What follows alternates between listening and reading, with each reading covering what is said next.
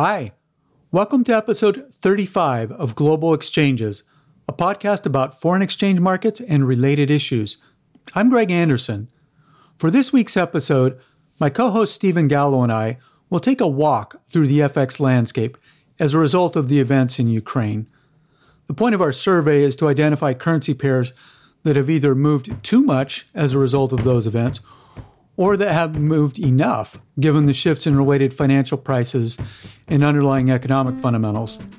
The title for this episode is All Crossed Up by the Invasion. Hi, I'm Stephen Gallo, a London based FX strategist.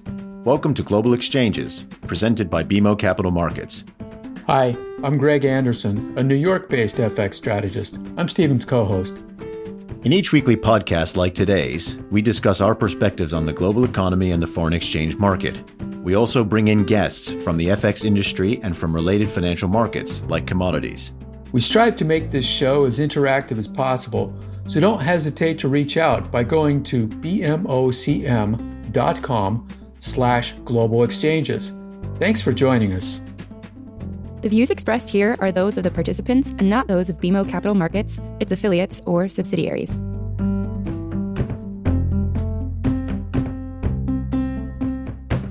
Okay, so thanks for tuning into Global Exchanges. And for the record, we're recording this on the 8th of March, 2022.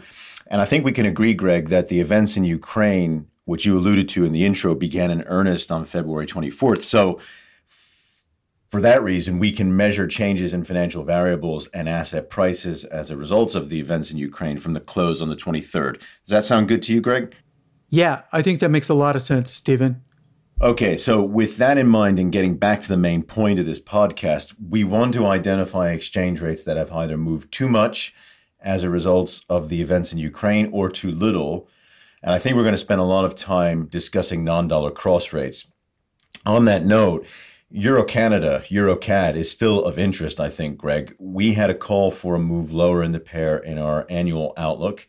Uh, we did two podcasts about the downside risks in Euro CAD last autumn, and we wrote about an extension in the cross below 140 last week and the low thus far is about 137.60 in this pair.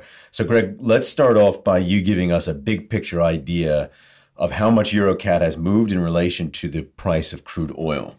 Using February 23rd as our anchor date, the EuroCAD cross closed at 144 to the figure on that date. It is now trading just a smidge below uh, 140.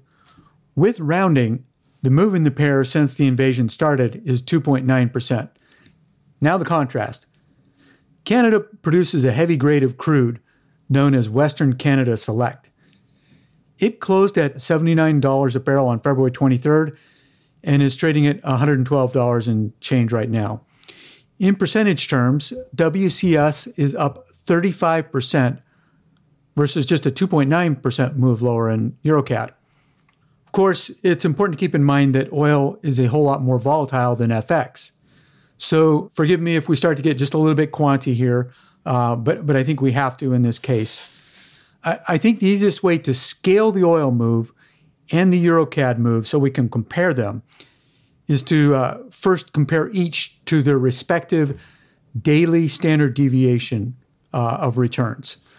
So for WCS, the standard deviation of daily returns for the 260 trading day period ending February 28th, 2.86%. For uh, Euro Canada, the exchange rate, standard deviation of returns, uh, 0.42%. Um, well, you know, what do we do with that? Well, uh, here's, here's the relevant comparison, I think. As a result of Russia's invasion of Ukraine, WCS crude has moved up 12 daily standard deviations. But Euro Canada, the exchange rate, has only moved seven daily standard deviations. So that's where I'm going to say that the oil move has been almost twice the size of the Euro Canada move. And um, I'm going to flag that pair as perhaps one that hasn't moved enough yet. You know, that makes a lot of sense, Greg. And what I think we have to do, particularly in this environment, is not lose sight of the key fundamentals. We've seen a bit of a recovery in the euro across the board today, March 8th.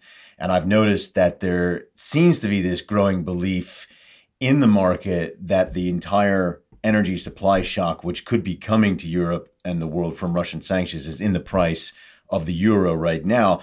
I don't think that's the case at all. I think what's largely in the price already is the view that key players in Europe, most notably Germany, won't enforce a ban on Russian oil and gas imports based on what leading German politicians are saying and based on the fact that the UK and the US are going ahead with their own oil import bans on Russia. But I'm not confident that the full extent of the potential supply disruption related to the events in Ukraine has been discounted by the FX market yet. So that's the first key fundamental element worth noting, in my view. The second key element is that although the fiscal response coming from the EU through jointly guaranteed debt that will lessen the economic impact of an energy supply shock, it's not going to allow the bloc to grow its way rapidly out of the shock. So over the medium term, I think the ECB is going to have a big economic growth headache. Uh, and the euro an even bigger balance of payments headache to deal with than we had previously been expecting.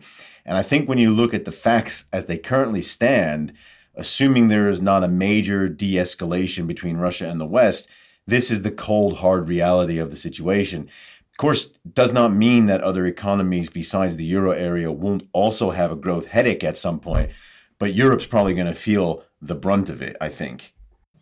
In Canada's case, there's likely to be a bit of a demand destruction for everything other than energy, simply because energy will take up much more of the country's discretionary income.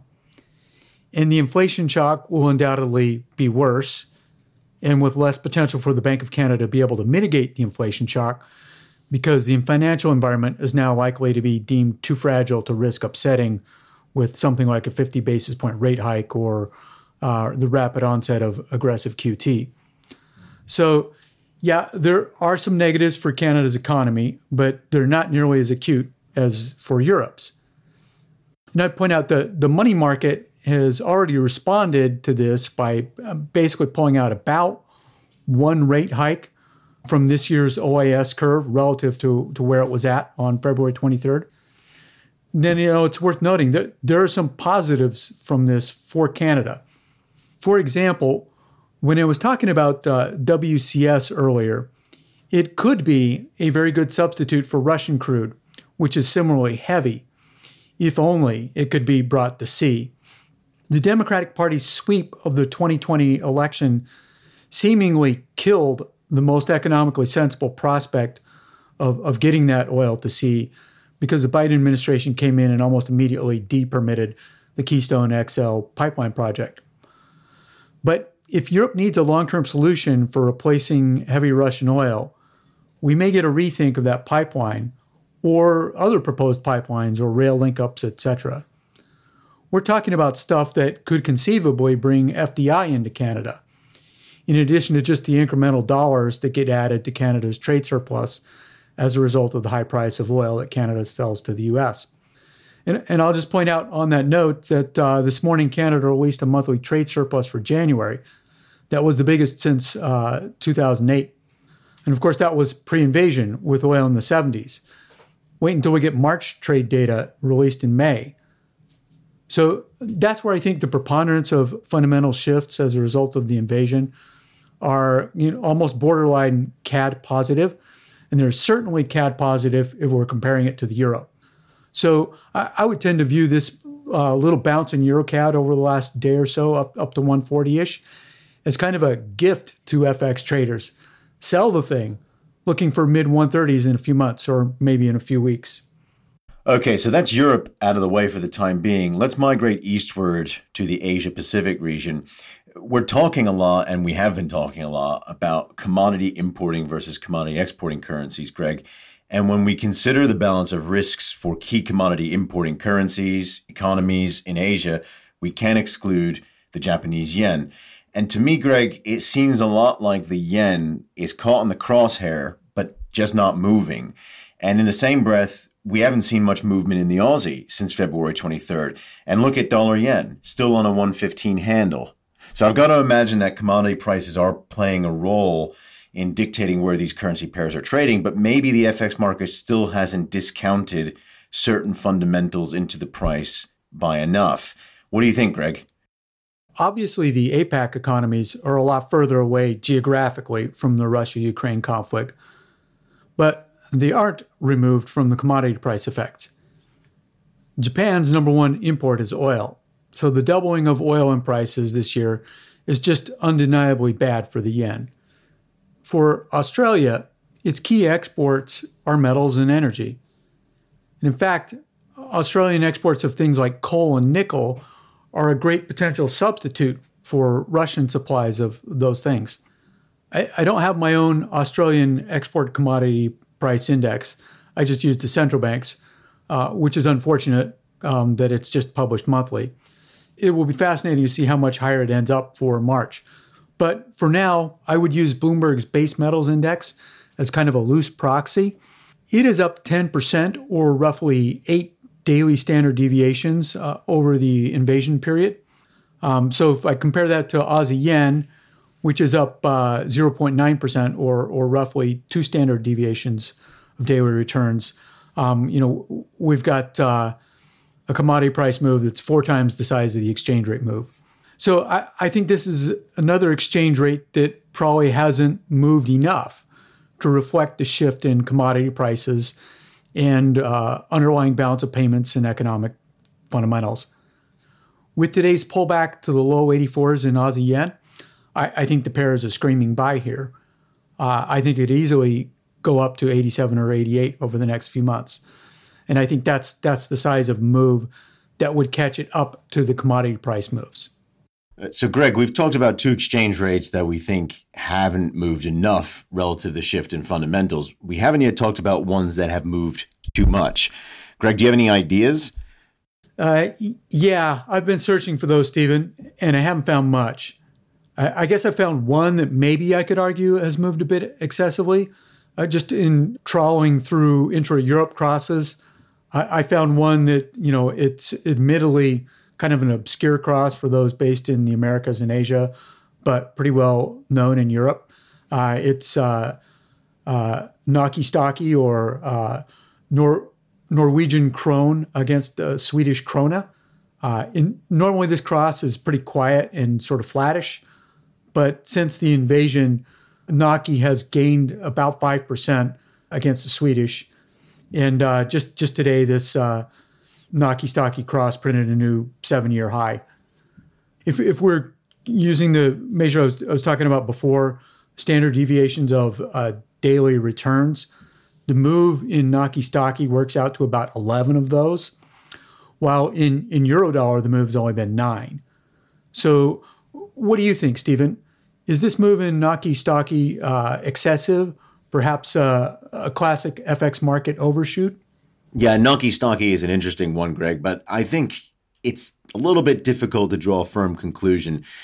I mean, if energy prices have structurally reset to higher levels because of supply side issues and in the long run, uh, permanently reduced supply, then I think it makes sense that Naki Stocky has broken its downtrend uh, from the last decade, which of course was a difficult one for energy prices, particularly oil. So I can say with a lot of confidence that there is a significant degree of overshoot in Naki Stocky. But I do think you can make the case that the Swedish krona has underperformed the euro too much and that the near term is likely to see a bit of consolidation in the stocky and a moderate rebound in the stocky versus the euro. In terms of the difficulties facing the manufacturing sectors in Europe, Sweden to me doesn't stand out as being particularly different to Germany or the euro. Um, and it's going to struggle, I think, to achieve merchandise trade surpluses for some time to come. But in terms of its dependency on energy imports, Sweden, you could argue, is actually in a moderately less vulnerable position uh, than the euro and Germany. So there is probably some room for the stocky to close the gap with the euro a bit. As we wrap up this podcast, I just want to say I feel a bit empty for just dryly talking about FX markets given the deadly seriousness of the situation in Ukraine. But the reality is, we've just been given this platform to point out risks and opportunities in the Forex market. Simply put, that is our job, and it is all we can do while we hope and pray for a rapid resolution to this conflict without further loss of life and livelihoods. Of course, Greg, I would echo that entirely. I don't have a lot of conviction that a major de escalation is upon us, but it would, of course, be the better of the two scenarios. Uh, let's wrap up things here.